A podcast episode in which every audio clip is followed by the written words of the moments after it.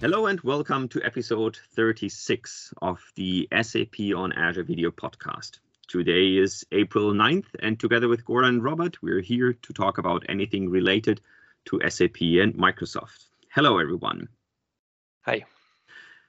Today, we want to talk about something pretty cool that highlights one of the benefits you can use when running your SAP system in Azure. I'm talking about backups and restore, and with the Azure Backup Service, we have an almost one-click solution that helps you protect your virtual machines. Even better, with Azure Backup for HANA, we have an SAP-certified solution to create backups for your HANA instances.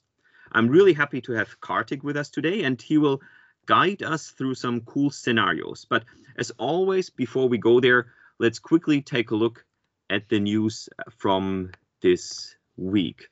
So I actually want to start with a pretty interesting announcement about data center liquid cooling.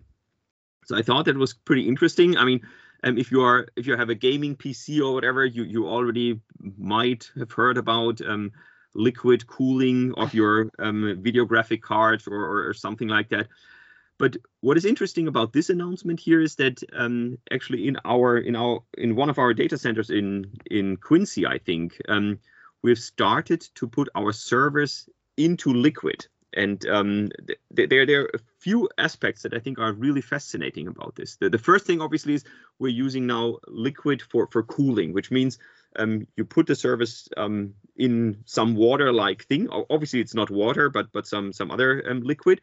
And then when the temperature rises, then the water boils and it condenses afterwards. So obviously this helps with the whole cooling process.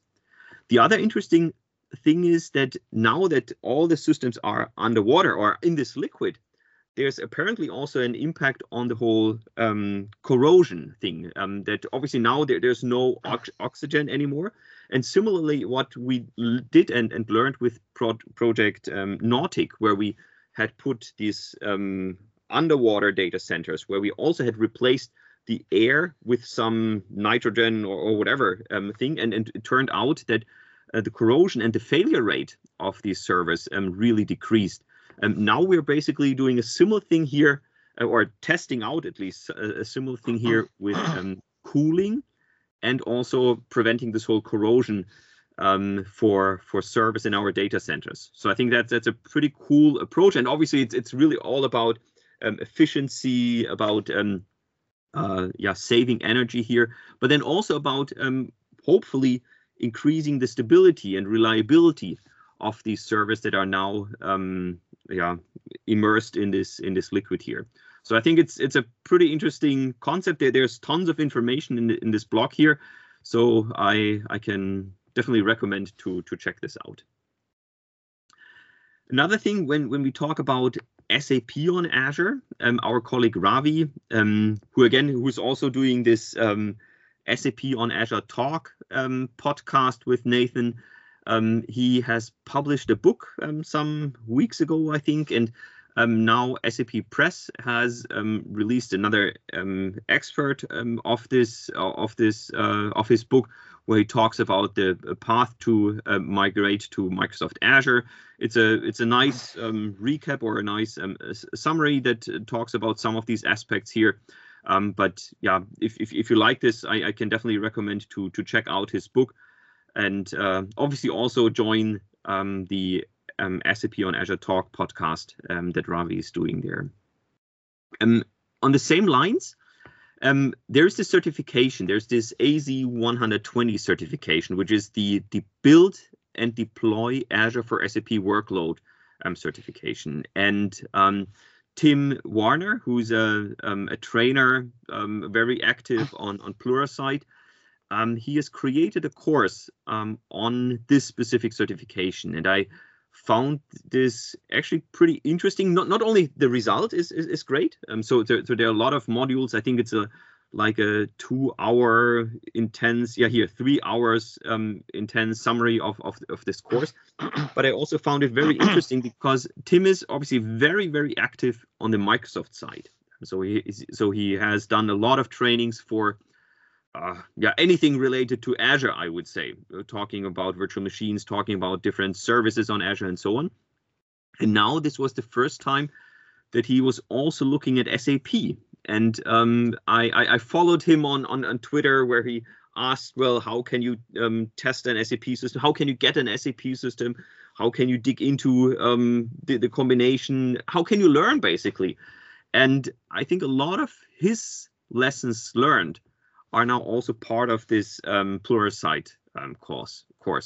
So if you have a subscription, or if you want to start this 10-day trial, you can easily do this and run through this almost 3 hours of training, which I think can be quite interesting.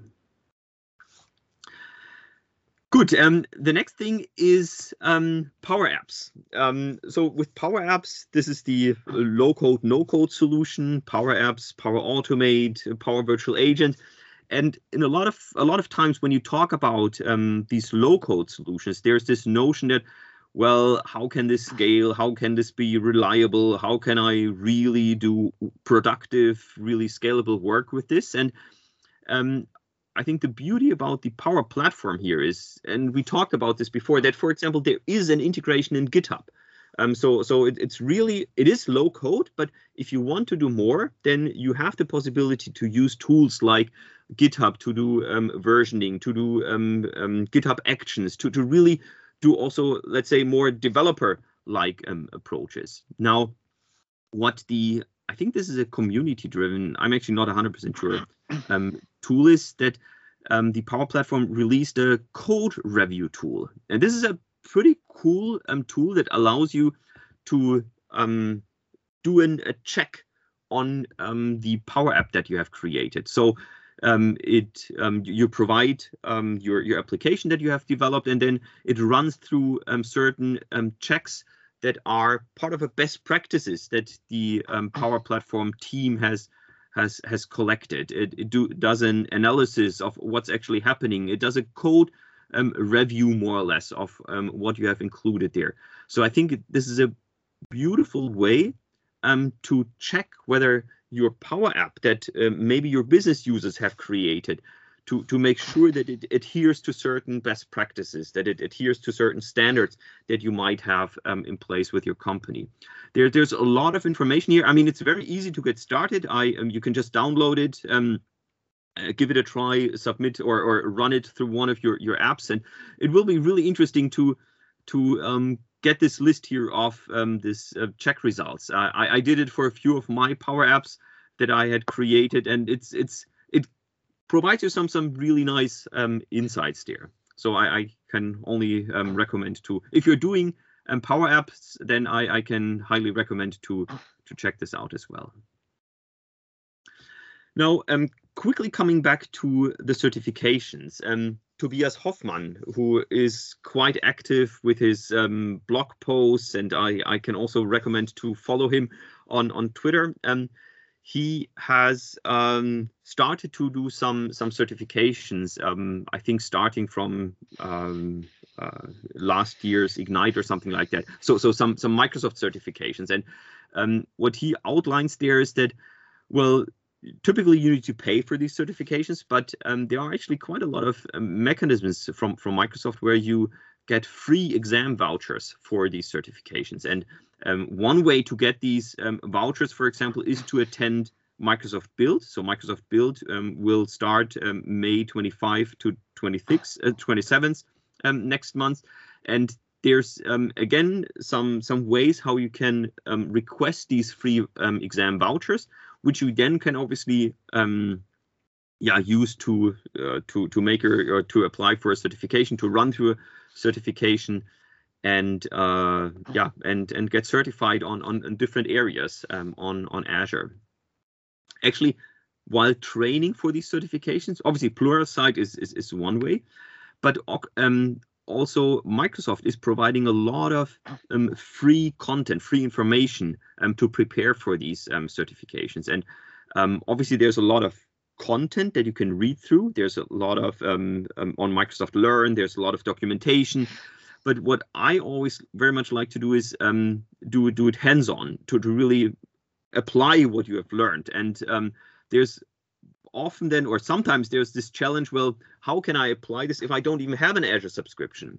And one easy and really beautiful way are these hands-on labs that Microsoft is providing. And in a lot of these labs, Microsoft is providing you an Azure subscription or an Azure environment where you can really test these scenarios that you're supposed to learn. So if you need to set up an Azure load balancer, then as part of these hands-on labs, there's a possibility to log on to an Azure subscription, and you don't have to pay anything for this, but you just log on to this Azure subscription and you can run through a list of exercises to then learn how, I don't know, an Azure load balancer works or how to deploy an app on Azure. So this is really a fantastic content that is available there. And here this Build for 959's blog post here has a list of some of these hands-on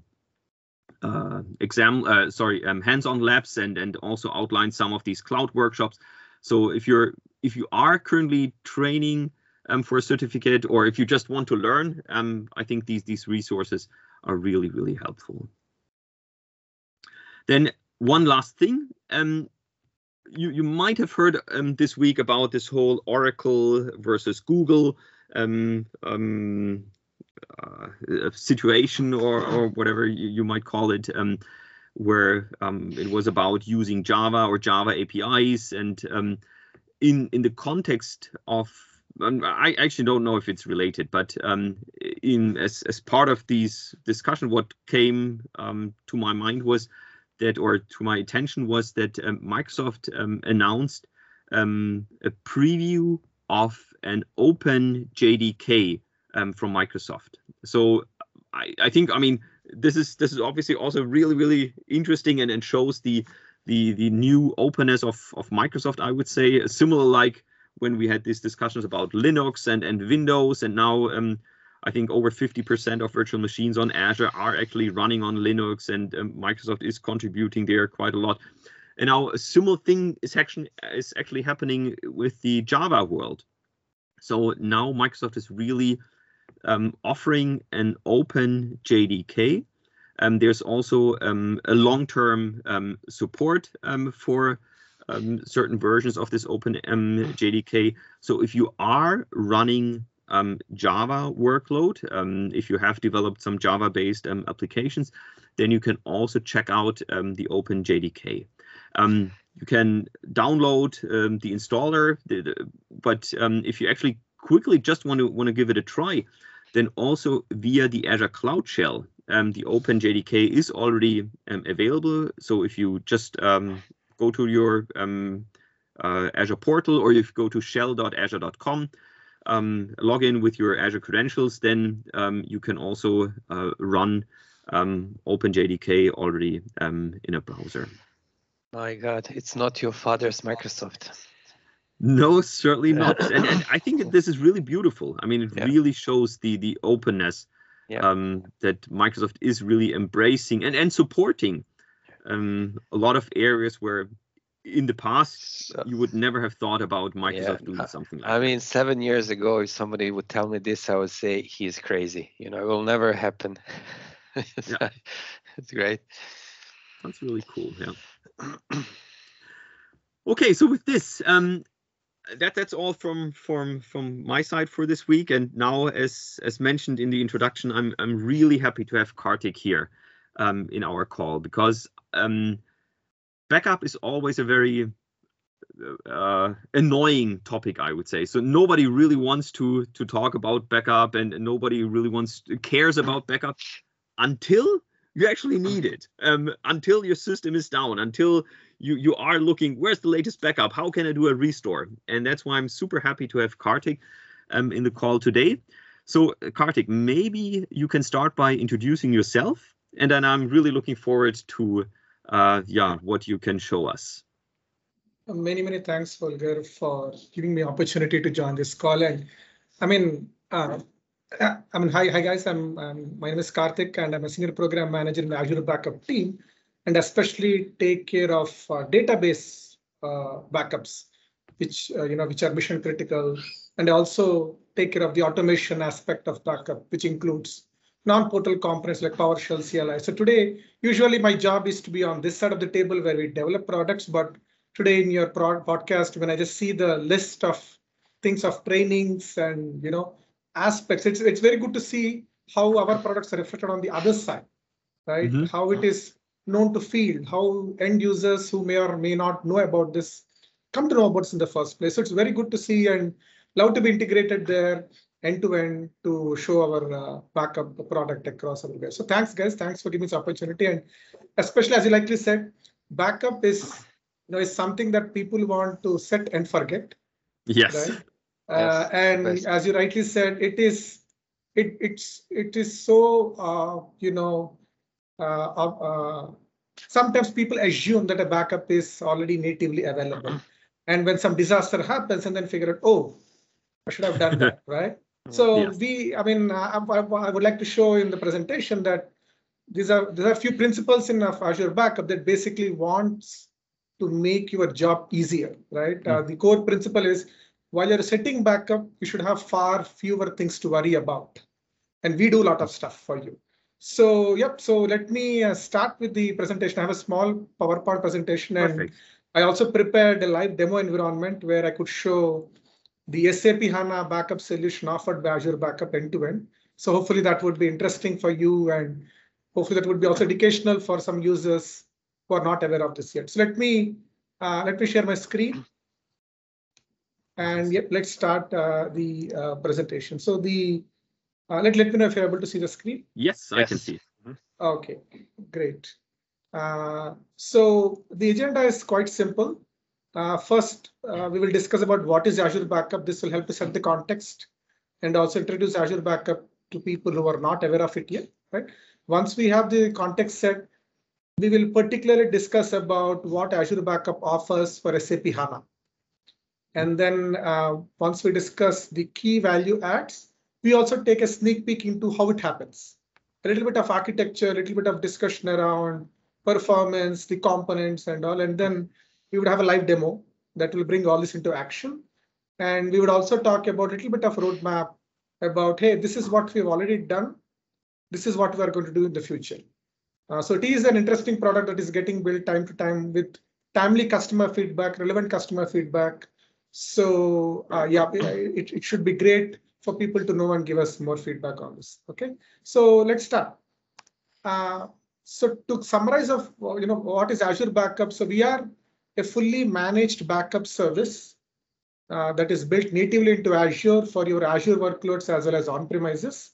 But what differentiates us is that customers need not set up any particular backup infrastructure. They need not provision servers, they need not provision storage, etc. Right? Well, this makes the service simple to use and also results in lower cost and also predictable cost. There are less moving parts, right?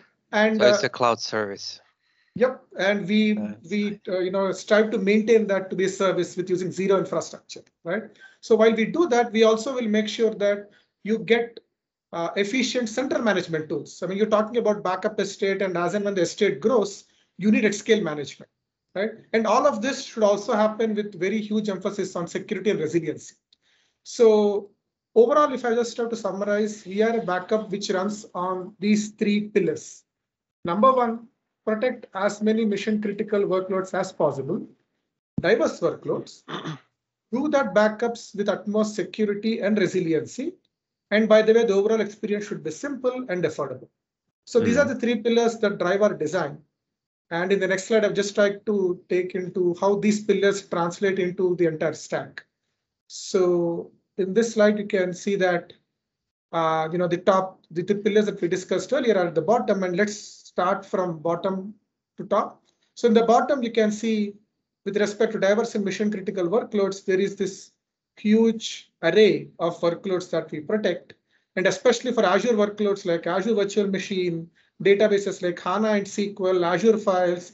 We recently introduced, Postgres, blobs, and just few days ago, we introduced disk backups, right? So these are all built-in Azure workloads for which You need not have to provision any servers, provision any storage, write custom scripts. You do not have to do all that. It is so simple to use, right? And once you know or decide what to back up, then we do that with security. You can see that we have added support for private endpoints. And if you're looking at security, we also have service stacks on NSGs and firewalls. And when the backup data comes to Azure Backup, we use a lot of built-in resiliency and high availability features. For example, if you can see the rightmost, in terms of security, we have RBAC, we have encryption, and not just encryption in terms of platform-based keys. We also introduced support recently for customer-managed keys. So if you want to support encryption of data at rest using your own keys, we also do that. And for accidental deletes, we have soft delete, right? So these are security features. And then you have also tiering mechanism where you can get quick restores from snapshot tier, or if it is cheaper tier like Vault, it is cheaper, but little slower, right? But for whatever data is present in the Vault, you also have resiliency to safeguard you in terms of disasters. You can choose between LRS. We recently introduced support for zonal redundancy. We already had GRS, and we also added read access GRS, which gives you an ability to do on-demand cross-region restores. So all of this, the service purposefully aims to give you scalable and durable and secure storage for your backup data in the cloud, right? And to top it up, all of this, we have a single pane of glass, a single way to protect all your workloads within Azure estate using automation channels like Portal, PowerShell, SDK, CLI, REST API, right? And we also use Azure paradigms like Azure Policy, Resource Graph, Monitor, Lighthouse, so that you do not have to adapt another new paradigm when you come to Azure for backup, right? It is kind of built in so that you can reuse what you already know, right? And for enterprises who are especially want to look at scale management, we had earlier Backup Explorer and Backup Reports. Backup Explorer was more like a monitoring management day-to-day, and Reports was for data analysis. But we also very recently introduced Backup Center, which you can think in simple words, a single pane of glass to do all this. So I think that's really great. And I quickly want to highlight one other thing. I still remember a few years ago when there was maybe still some resistance about should I really move my SAP systems to Azure.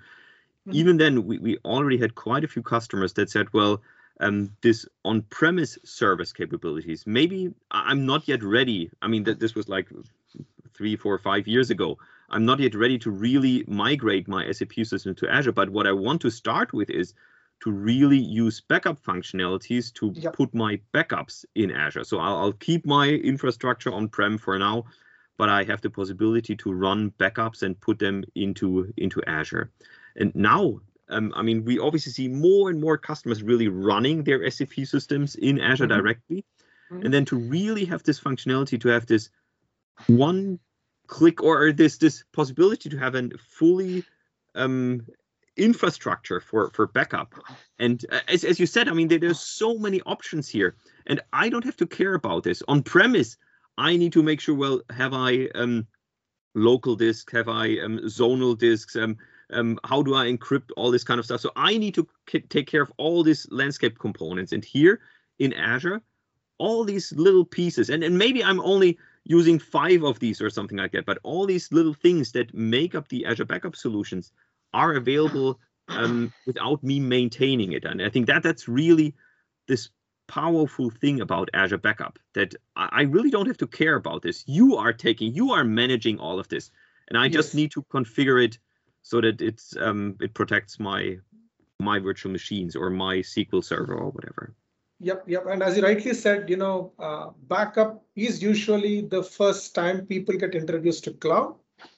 As the first topic, and then you gradually migrate the entire workloads into cloud and back it up there. And in future, we are looking at modern applications which are born and brought up in cloud. It's not just migration, but they're actually born in cloud. So we as a backup as a service, we also had the same journey. We had earlier products that transfer data from on-premise to cloud. We still do have, but then we also now more focusing on. So here you can see in the in the PPT there is an on-premise servers part, on-premise, which reflects that age. While we're still there, but look at this side where we are expanding the workload support, right? I just want to call out. It was earlier migrate then, but now look at this. We started to do pass support. Yeah. Now here is the modern support, modern applications which are completely born and brought up in cloud, and that reflects our journey. And as you rightly said, while we take care of the journey, we also want to be service end to end. You should just be setting and forgetting, without any need for any infrastructure. So that's the mantra that we follow, and it is good to see that it's getting validated, frequently by customers. Whenever we get some recommendations, some commendations, and say, "Yep, you're doing the right thing by making it a fully managed service," we feel good. Perfect. Thanks. So this basically gives a sneak peek into what Azure Backup offers overall. And let's discuss now what Azure Backups offers for SAP HANA in particular. Okay. So the first thing what I want to call out is we are an SAP HANA backend certified solution. So you can rest assured that we work. Okay. And then as you rightly said, the next 2 points are you don't have to worry about, hey, what happens when I upgrade my SAP HANA from one version to another version? What happens if I do an OS upgrade? What happens when I do an revision upgrade? So all these are taken care by our service. You don't have to worry about that. So once you configure SAP HANA database backup for a machine, the service will make sure that that backup would always run on any OS that you upgrade to or any HANA version that you upgrade to, so that we take care of ourselves. And the highlight is that we allow you an RPO of 15 minutes. I mean, if you look at this section, we are coming to a lower and lower granularity as much as possible. So today, we allow the frequency of log backups until 15 minutes. And when you do restore, as long as you have the backups available, you can do restore until second, every second. So this is the key difference, or this is a feature that we added for database backups, that, hey, it is not just you need discrete backups some 4 hours at a time. No, we have to go much deeper, much granular. So I've introduced log backups, and we continuously take backups until every 15 minutes. And the fact is that one of the key scenarios in SAP Restore is system refresh. Get me data of production onto a QA or dev instance. So we particularly focused on that to make it one click and easy for customer. Cool. Right? You need not have to worry about what backup should I change, what catalog should I select, right? All you have to do is select a restore point, select a target, and when we do the entire job in the background. Perfect. That I show in the demo, right? That will be nice, part of nice. So that's an extension of the backup scenario, so to say, to the refresh. Yep. So nice. Backups do generally are, when there is no disaster, when there is no corruption, it is almost is like a clone functionality, like just give me backup, just clone this data of this point in time to something else. So this we have particularly focused on to make it as easy as possible. And you know what? It is not just Azure portal. We understand that SAP HANA admins do use and are deeply embedded in their native clients like Cockpit, like HANA Studio, right? So we also work to make it integrated with that. You need not always daily log in into Azure, but you can see all of this data in the SAP HANA native clients themselves. Cool. Right. And I think that's really, really fantastic, because as you said, if I am a HANA DB admin, I don't care if my HANA system is running on Azure or not. I'm only connecting to my HANA Studio. That's how I work. And if I see the backups from there, that's obviously a huge value add for me, because this is the tool of choice that I'm using. And okay, there's some other Azure admin that takes care of some other configuration, but for me as the HANA database admin, the HANA Studio, that's the tool of choice that I'm looking at. So that's great. Yep, and you could even trigger ad hoc backups if you realize that, hey, I need to take a backup now. You not wait for the Azure guy to log in and then complete the backup. You could trigger ad hoc backup to backend from Studio, and you can restore as well. I mean, as long as it's restored to the same machine, we allow you to restore as well. So there is an integration that we have purposefully built in for HANA native clients. Nice. right? And we are supporting scale up. And as I said, for Azure admins who are protecting HANA data across customers, we have single pane of glass so that it also solves their at scale problem. There is a HANA admin that we targeted who is looking at few HANA machines end to end deeper from within HANA client. And there is also Azure admin that we think will have multiple customers to serve, right? And ideally should not go to each customer and look at what's happening. There should be one single pane of glass. Perfect. Yeah, right. For him to see. So we had two personas in mind when we built this. Azure admin, Azure portal, single pane of glass, HANA admin, HANA clients. Cool. So Azure Lighthouse is already was on your previous slide, yes, basically. So that's excellent. Yeah. Yeah. So and the hoster, it's yeah, perfect. Yep. And I'll show you a sneak peek into how our Backup Center works. And then that will tell you how easy it is to collect data. Let's see that in the demo. And that will be powerful. Great. So this is what SAP HANA Backup for Azure offers as key value adds, key value propositions for HANA database backup, for mission critical workloads like HANA database backup, right? So to understand how we do it, let's look at an architecture. It's a pretty simple architecture, to be fair. We are integrated with backend. So we talk to HANA Backup Engine through our own HANA users, okay? And then whenever HANA backend gives us streams, we read from those streams and transfer to Recovery Services vault. All types of backups are supported, fulls, differentials, incrementals, and logs. And as I said before, once they are into Recovery Services vault, you could encrypt them at rest using the platform key, which is by default, or you could choose to also use a customer managed. But we know that HANA has its own encryption. We're not talking about key vault based customer managed key. What we're talking about here is SSFS keys that are present in HANA servers, right? And we do have parameters in HANA servers that say encrypt backend, encrypt backup, right? This works. Our backend service seamlessly works. If you have enabled encryption on HANA, the backups just work as is, right? So all you have to do is when you restore to another machine, make sure that you have the same SSFS keys there present, and then it should work seamlessly. So as long as you have the right keys to encrypt and decrypt, the backup service will work the same and seamlessly across all machines. Cool. Right. So when you talk about streams, just want to point out a few things. So we read from the stream and write it to Recovery Services vaults, usually from a performance perspective, which is usually what enterprises look out for. The read speed depends on the underlying storage IOPS. So in this case, Azure VM managed disks. If disk support, we can back up to 1.5 terabytes per hour. I'm talking about capital B. So if the underlying infrastructure is fine, you could theoretically back up until 6 TB, 8 TB, safely. I'm talking about full backup size, right? Not even RAM size. I'm saying that 6 TB, 8 TB of full backup can be backed up within 4 hours, 5 hours, right? So this service, we believe, should cater to almost 90% of the current size of HANA deployments. And we also provide, by the way, the speeds during restore too, right?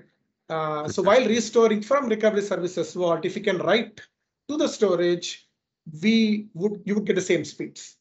Now, and I think you mentioned there a very good point. I think if you look at the majority of the customers having an SAP HANA system, I mean, we're on Azure, obviously, we do support extremely big HANA machines, 24 terabytes. We have the HANA large instances where we have scale out scenarios with 120 terabytes or whatever. But I think the majority of customers are really having HANA systems with 2 terabytes, 4 terabytes, 6 terabytes or something like that. And I think especially these customers, these are not the top 10 SAP customers, whatever, with huge systems, but these are your main customers that you find so many already obviously also running SAP on Azure. And for these customers, it's a huge burden to set up an additional backup infrastructure to maintain all these components. Make sure that everything is always up to date, that the underlying infrastructure for my backup services have all the security patches and so on. Yes. And for these customers, I mean, this is perfect. This is a service that I can easily use in Azure. I can just activate it. I just can configure it. And as you said, the speed, the performance for these backups, for a full backup, as you outlined, is just perfect. So I think this is a really great solution for these for 80–90% of the customers that have these HANA systems with 2, 4, 6, 8 terabytes of database. Yep. So we serve this long tail of customers, and to add, people usually come to backend because it has an inbuilt validation to validate the stream. So we not only do that, but we also have our own checksum mechanism on top of it. So to add to that, so really we are giving secure backups with good performance that should satisfy a long tail of users for up to 90% of deployment, and without having to need to deploy any architecture.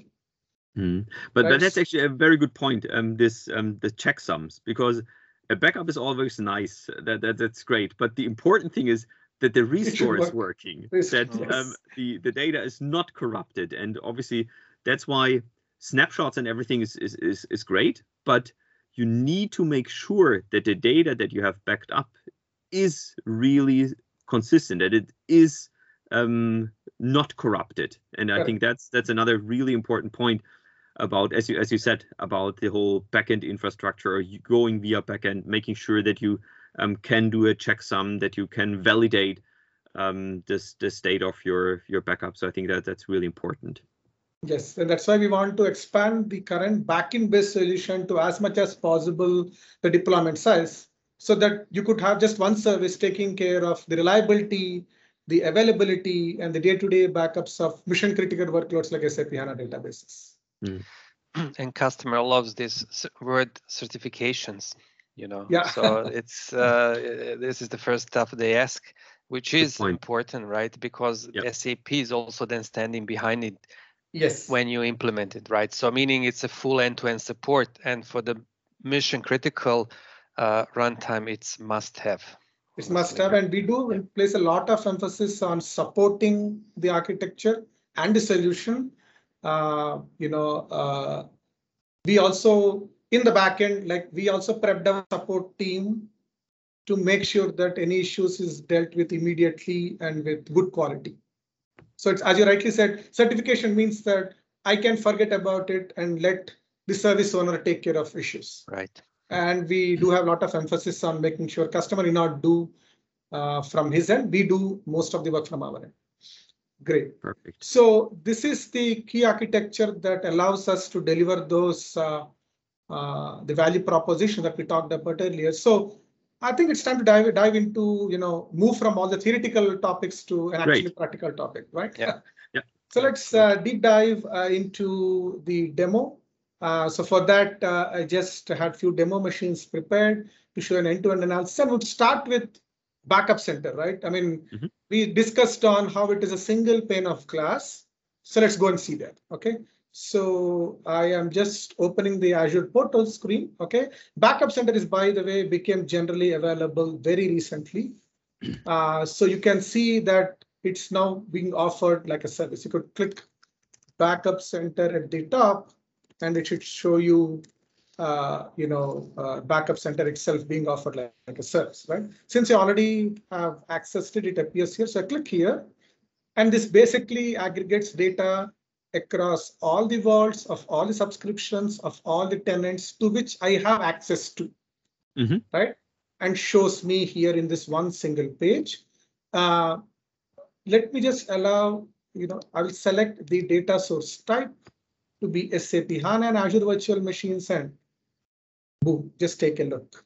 It just gives you in one single page, but across all the subscription, all the tenants, all vaults, you have 67 databases, out of which production is active and configured for 47. It has been stopped 20. By the way, watch out for this 9, because it looks like the underlying data source is not fun. Usually people sometimes delete the machines, right? And the source machines. Okay. And then this is an interesting statistic. What? Okay, 9 out of this, we can't find the underlying data source. Go figure out, right? So if I click here, it will give you the list of all those machines. All these are, you know, this is a front end page. Clicking all this will give you more details. For example, in this page, you could just look at in the last 24 hours, 8 backups failed, 8 completed, 2 were completed using on-demand. And all of this, I mean, we made sure that the key monitoring information comes at the top. Aggregated, and as you said, and what I like is it's not only the analytics that I see 8 failed or whatever, but as you said, this is a link.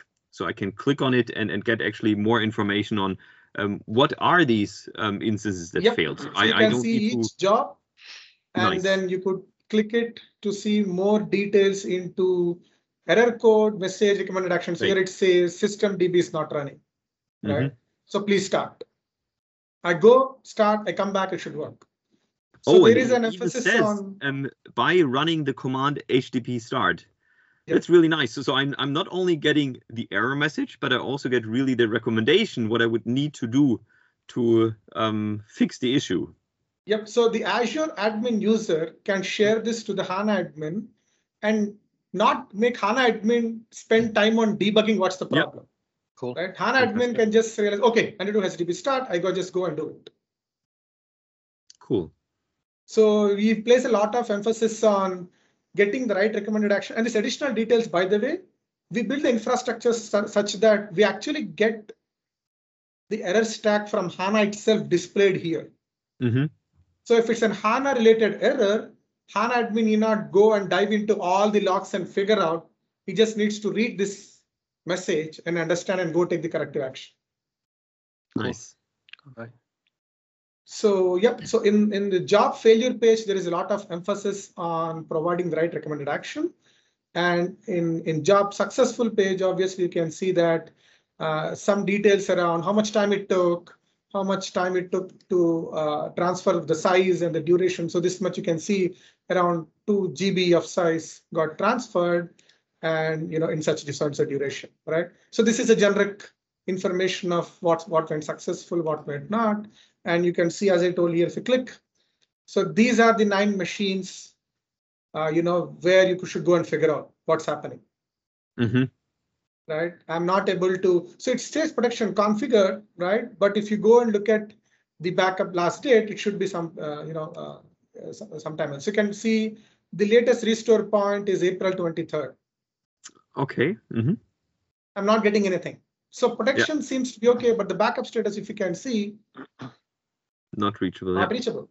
So you could basically go and figure out what's happening and then come back and this could verify. Cool. Great. So this is Backup Center, one single place to monitor all your backup related operations and now just monitor, take action. Right. And speaking of action, let's start configuring backup for our demo HANA machine. Okay. So I've created a HANA machine. So let's click on plus backup and then discuss more. So here you can see, since I've selected SAP HANA as a data source type there, it automatically selected it. And I need to select a vault to which I need to back up this machine to. So I created a vault already for the sake of demo. And the vault should be in the same region and subscription as the HANA VM. For the good performance, obviously. Yeah. Yes. And then I select it and I continue, and basically it gives me 2 steps, right? Number 1, select VMs and discover DBs within them. And number 2, once the DBs are discovered, you want to configure backup for each of them, right? So let's start with start discovery, okay? So here, this pane will basically list all the Linux VMs, from which the user has to select, hey, this is the machine where my HANA is installed. Okay. So in my case, I have created a machine installing HANA MDC on RHEL. So let me just, the machine name is MDC RHEL. Sorry, it's actually SLES. I did that. I mean, I already did backup for RHEL. Let me show that. But to cover both OSs, actually, both are certified OSs. So.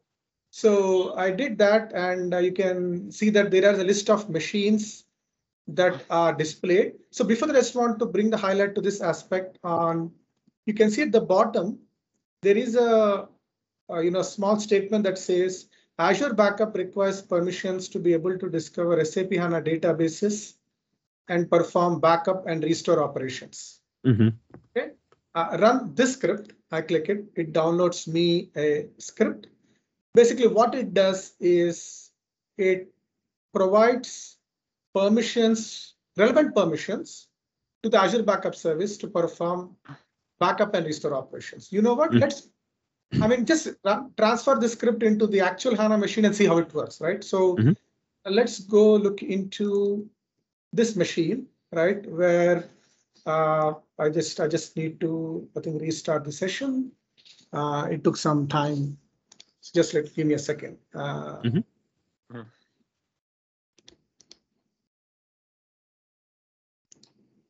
Yeah, I think, yep, it is there. OK, so here is that machine, which is MDS SLES snap.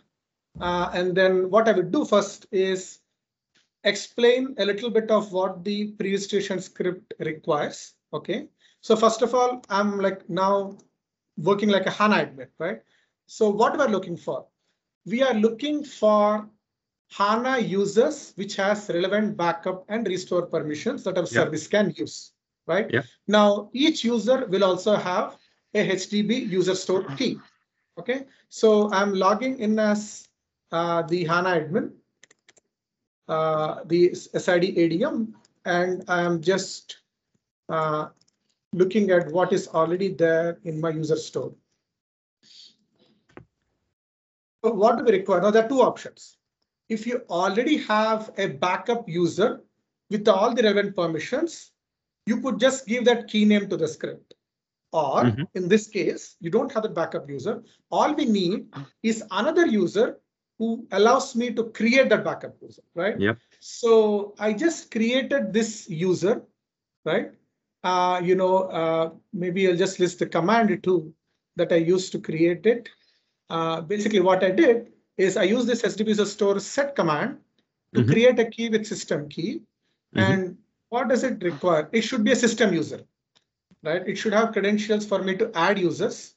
And regarding system user, the environment for me is localhost, and it should be connected to the SQL server of the MDC. So it is 3 instance number and 13. 13 is my SQL server port, right? And then at the system DB with the username and password. Okay, mm-hmm. So what it basically did is basically created a system user that I can interact with to create a backup user. Okay. So this is currently present in the HDB user store. SAP recommends that even backup users should have keys and present in HDB user store, which we then later use to connect to the HANA and then, perform all the restore operations. So quickly, mm-hmm. let's exit from the HANA administration. And then I transferred that script to this machine. Okay, so I'm just running that. The script, which is named as MSAWB, Microsoft Azure Workload Backup, right? And mm-hmm. for the sake of this demo, I am running this script with a parameter which is SN, skip network checks, but you do not do that. We actually don't recommend you do that in production. For the sake of demo, I'm doing this, but let's just run the script and see what it happens, right? So what happens? So this script tries to give you as much information as possible on what it is doing. So let's look at a little bit into one by one. Number one, it basically, interacted. It checks primarily for all the support mechanisms, right? It mm-hmm. basically checks whether this HANA machine is ready to be configured for backup. So mm-hmm. it checks for supported OS versions. It then found out all the host names. There are some underlying packages that we need. We need mm-hmm. Unix ODBC, we need curl, Python, etc., for which it checks automatically. It also checks for outbound connections, right? The connectivity connections which we skipped, but ideally it checks and makes sure that the HANA system here has the right outbound connections. It checks for some free space requirements. And by the way, it has automatically discovered by interacting with the HANA that there's an SID called H10. The instance number is 00. This is the user. This is the host name.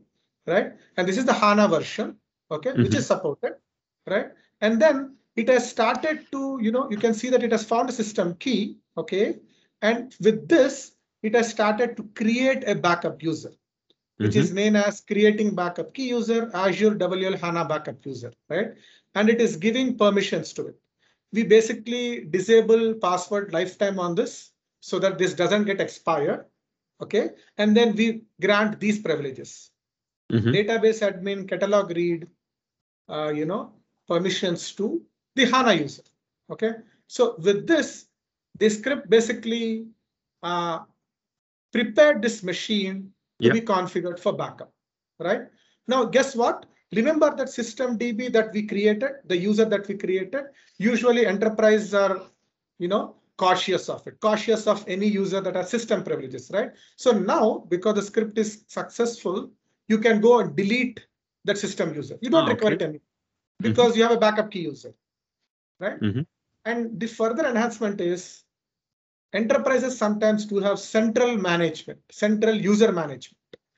And if they are saying that, hey, I don't want you to create that backup user, okay, I will create because I have to do password management and all that. All they need to do is create a key, a user, HANA user, which has these permissions, right? And they can just directly supply to this script with -BK, minus backup key, right? So this script basically allows you to completely control user management or leave it to Azure Backup. Perfect. So if I'm fine, I can just run the script and it will do anything that that is required to set it up. But if I'm saying, no, I have certain, I don't know, naming conventions, or I need to be, I want to create users, no one else should do it, then I can do this upfront. Just create the HANA user, and have the relevant key, supply the key name here. We just check if that user has relevant permissions and then just take it. Great. Okay, so with that, the machine is ready for backup, right? So this now we go to the portal, right? And then select this machine, okay? And then say discover databases. What basically does is it's now in the background, what happens is the backup service goes from the Azure Backup fabric, interacts with the HANA VM that we just ran the script on, interacts with the key that we created, then it connects to the HANA database and then gets all the details of the databases, the system DB and blah, right? So now the link between Azure portal and the VM is complete, right? Now all we just need is for these databases to appear here. So this takes usually, you know, 2 to 3 minutes for us to complete, because we also are installing some lightweight extensions like the backup extension, the actual backup extension which does the job, the backup and restores job. By the way, just to let you know, this operation of running the script and discovering the databases is required for any machine which is even target of restore, right? I mean, look at the system refresh scenario, right? We just discussed.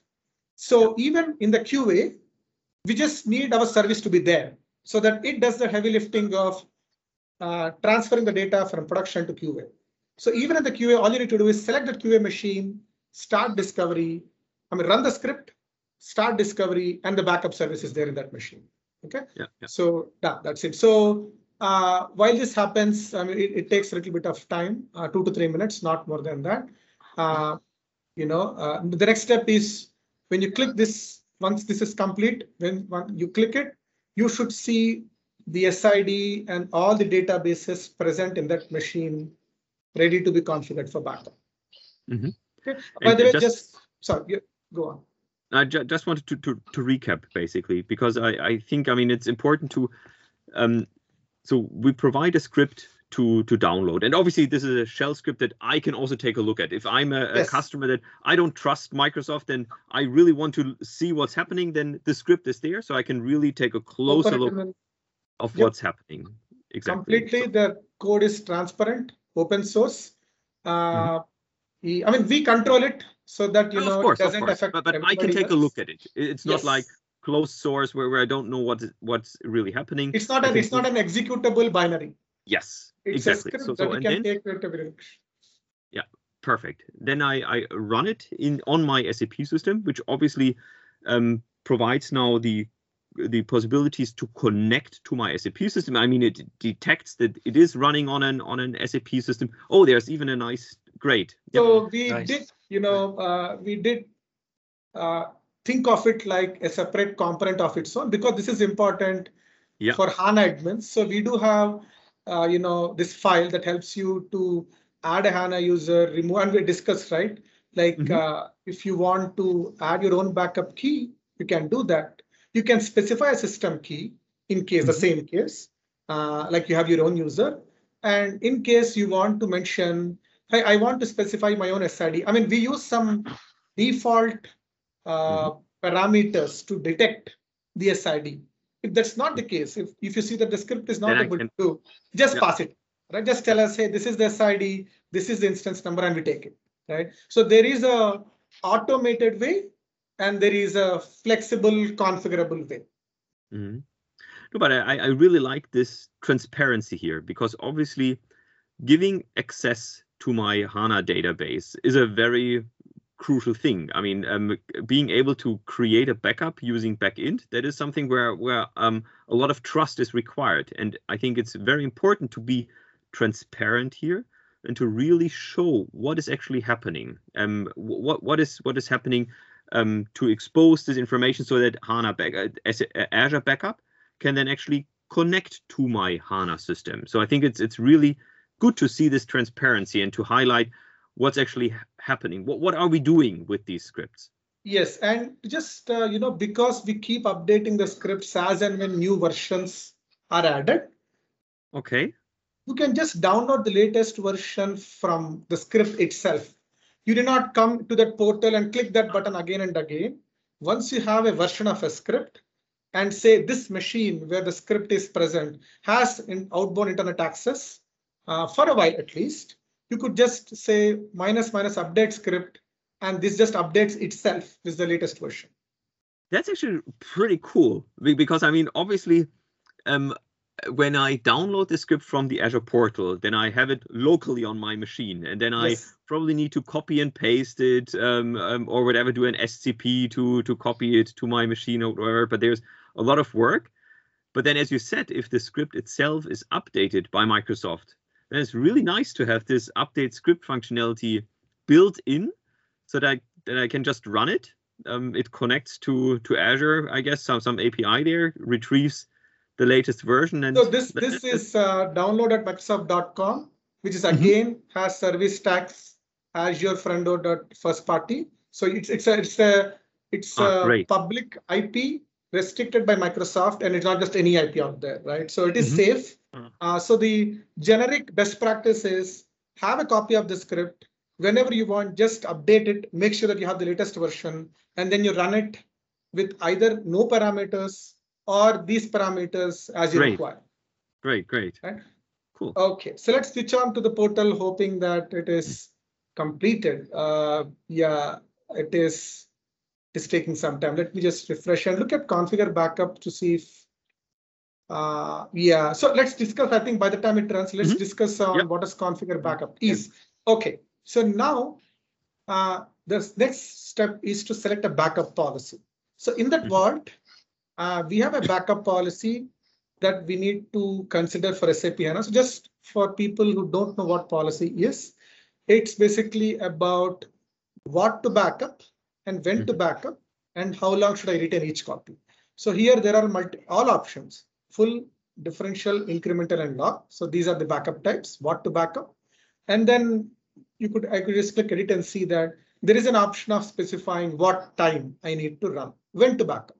So do you need to run it daily or weekly? There's also a weekly option, right? And then, you know, now here we can see the retention, right? Retention usually happens. I mean, we could decide for dailies, weeklies, and if you want long-term retention, you could decide long-term retention for yearlies and monthlies for full backups, right? Cool, yeah.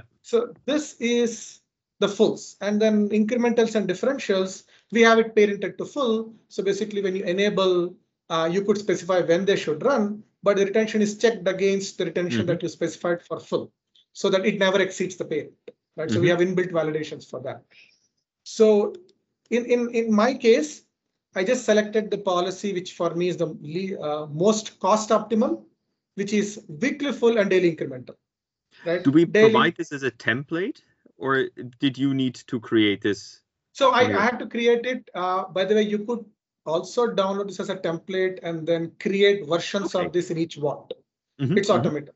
So here what I did is I just selected the full to be weekly, like on a non-business day, on every Sunday, right? And for the sake of demo, I didn't choose monthly, semi-yearly. However, the option is clearly available. You know, it's more like 5 weeks. Okay, and then I thought, okay, in case of for the cost optimal part, I just probably will select incremental because that is the option that gives me the least amount of data per day, which also translates to least amount of impact on HANA VM per day because it has HANA has to be involved in backend the minimum time, right? Mm-hmm. So I selected it and I said, hey, every day other than the Sunday, right? Okay, yeah. And then just selected for 30 days and click OK. And then the backup frequency, it's up to me. It's default 2 hours, but I can select 15 minutes and select the same retention period or lower, right? And then create a policy. So I created such a policy already for the sake of demo, and I selected it. And now here, this basically displays your selected policy details. Right. And when I click Add, it basically shows me the list of databases that are yet to be protected. So here is unfortunately the demo got somehow or not. Yeah, that can happen. So I can see that I just tried it for other machines and it is you know, succeeded just 12 hours ago, and now somehow no problem. So to kind of outline what happens is it shows you the SID and the databases. Mm-hmm. You select them and then click OK. When you click OK, so what happens is this policy gets associated with those policies, and then you enable backup. Mm-hmm. That's it, right? So when you click that, basically it it creates backup items in this vault, which is backup SAP HANA test vault, and then I could see what's happening with the current already configured backup instances. Okay, so let me go to backup instances and say, hey, SAP HANA and Azure VM, and then I could, I selected the vault earlier, right?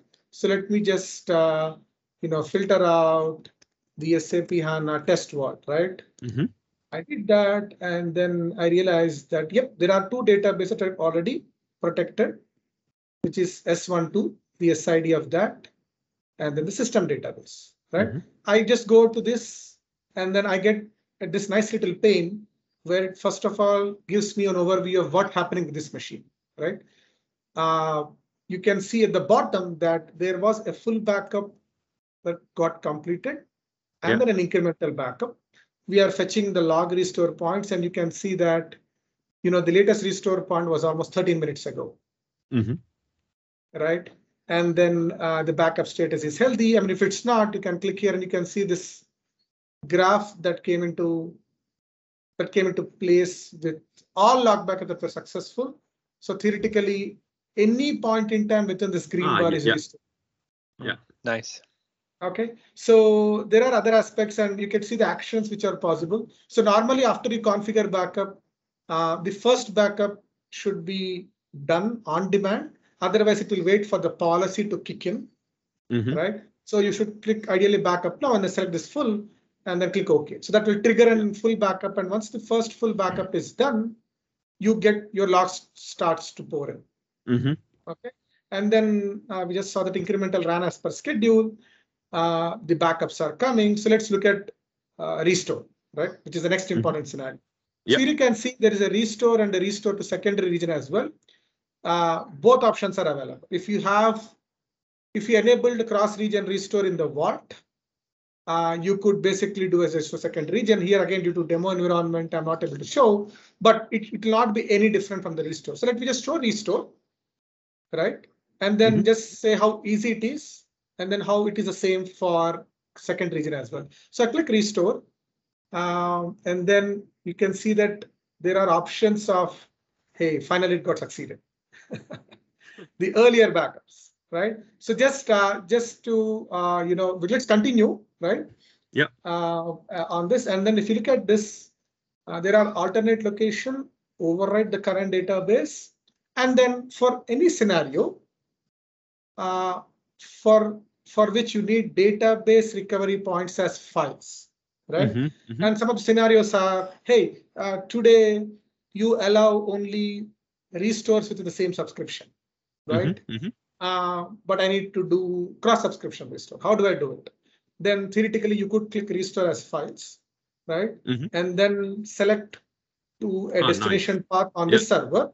And by the way, just want to inform that this destination path could be an NFS mounted point, mm-hmm, mm-hmm, right? So it need not be completely local path. All we require is the data, our service to be present in this target VM, right? So if you click, if you take a look at, so these two machines, remember, were the machines where I ran the script, yeah, and I clicked discover DBs. That's it. Yeah. Mm-hmm. So you select one of those machines, give an NFS mounted path, and then, you know, select the restore point, and then click OK. We are done. We will give you the fulls or whatever it is, whatever are the files required to restore that point. We will mm-hmm. dump in this NFS bound path, and you can then export it to anywhere. Perfect. So if I want to do something special or whatever that is, for whatever reason, not supported here, or I don't know, want to transfer it somewhere completely different, then I can just use restore as file, and then I have everything that I need to do my own stuff with it. Yep, yep.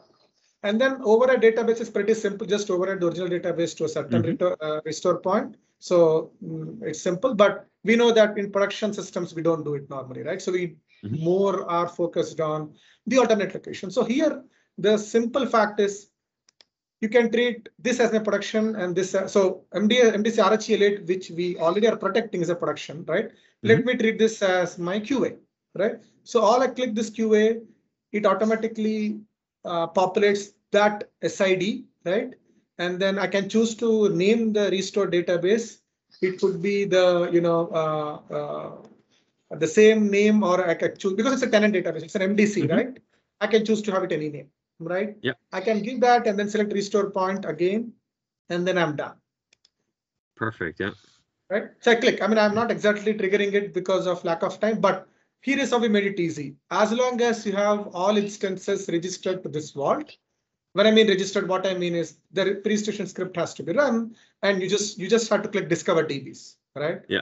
So that's it. All your instances should be appearing as targets. Select another instance. Select the, I mean, the SID is already populated. Give the database name that you want to be restored as. Select the restore point, which again, as I said, you can specify until a second. Mm-hmm, mm-hmm. Right? Even, I mean, not just logs, if you want even full and differential, that's also possible. The discrete backups. Cool, yeah. Right? And then click restore and you are done, right? And we will trigger a restore job and let you know when it is successful. So this is how mm-hmm. we make it easier. And you know what? There is no difference between this and a cross-region restore, except for the fact that in the cross-region restore, you just have to select the vault in which the this QM instance has been registered. That's it. Because it's the same vault, you don't have to select. In the cross region, you have to select that vault. That's it. There is no other input, extra input. Nice. So this is how we made it easy to do restore also, and focused on giving all the data necessary for you to have your backup successful. Mm-hmm, mm-hmm. Okay. By the way, just want to call out that the same thing, you can also do that in HANA client, right? In HANA Studio, log in into this HANA Studio, S12, you could trigger, like right click on Studio and click, say, take on-demand tenant backup, system DB backup via backend, and it should appear here. Those backups will be reflected here. Cool, cool. And that's really great. That really we have multiple user interfaces, how different administrators can work on the restore. So again, if I'm the SAP HANA DB admin, I might not even go here into the Azure Backup Center.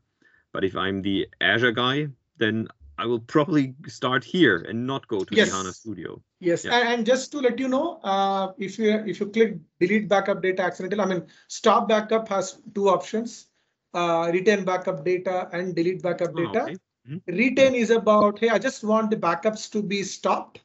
The current, whatever has been already pumped to recovery services will be retained forever, right? And delete backup data basically deletes all data. Yeah. Now, for the case of accidental deletion, suppose somebody did, or maybe a malicious admin, delete backup data and say, clicked OK and stopped backup. We also have a functionality of soft delete. So here you can see there's an undelete option, right?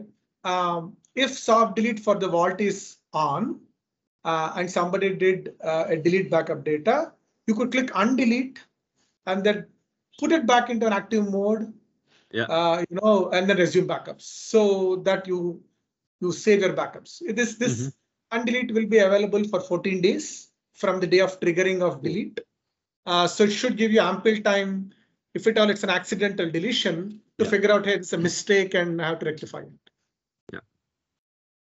Cool. So this is how we basically make things easy for configuring backup and monitoring via Backup Center, giving proper error codes during failures, giving you action points to take backups, ad hoc backups and restores, and then also protect you against accidental deletions and also disaster scenarios where, you know, you can do an on-demand restore to second region to assure yourself that, hey, the restore is happening. So if something really happens, I'm actually fine, but I could trigger an on-demand restore second region and then get done. So this is what a demo that, you know, we have end-to-end scenarios covered for HANA Backup. Fantastic. Great. Thank you. Great. So I think once the demo is done, quickly for the sake of time, can we go into the PPT where I want to quickly also show, okay, while this is the current scenario, also want to show what is the roadmap. Is it OK? Yeah, sure. Yeah.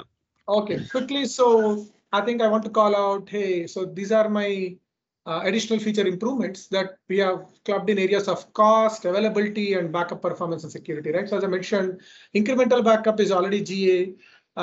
You know, with the current performances of 1.5 TB per hour, you could theoretically protect until 6 to 8 terabytes of full backups, right? And we also recently added support for customer managed keys. By the way, just to add, even HANA encryption is possible with SSFS, right?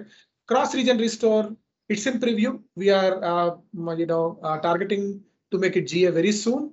Cross-region restore is for paired regions. But I think, you know, we started with paired regions, but as of now, more and more M-series VMs are coming up in paired regions.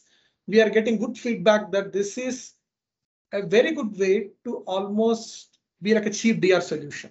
Yes. Right? Yeah. You could set it up and HANA, the Azure Backup will take care of replicating to another region. If the SLES are OK, then this is my DR solution. Why not?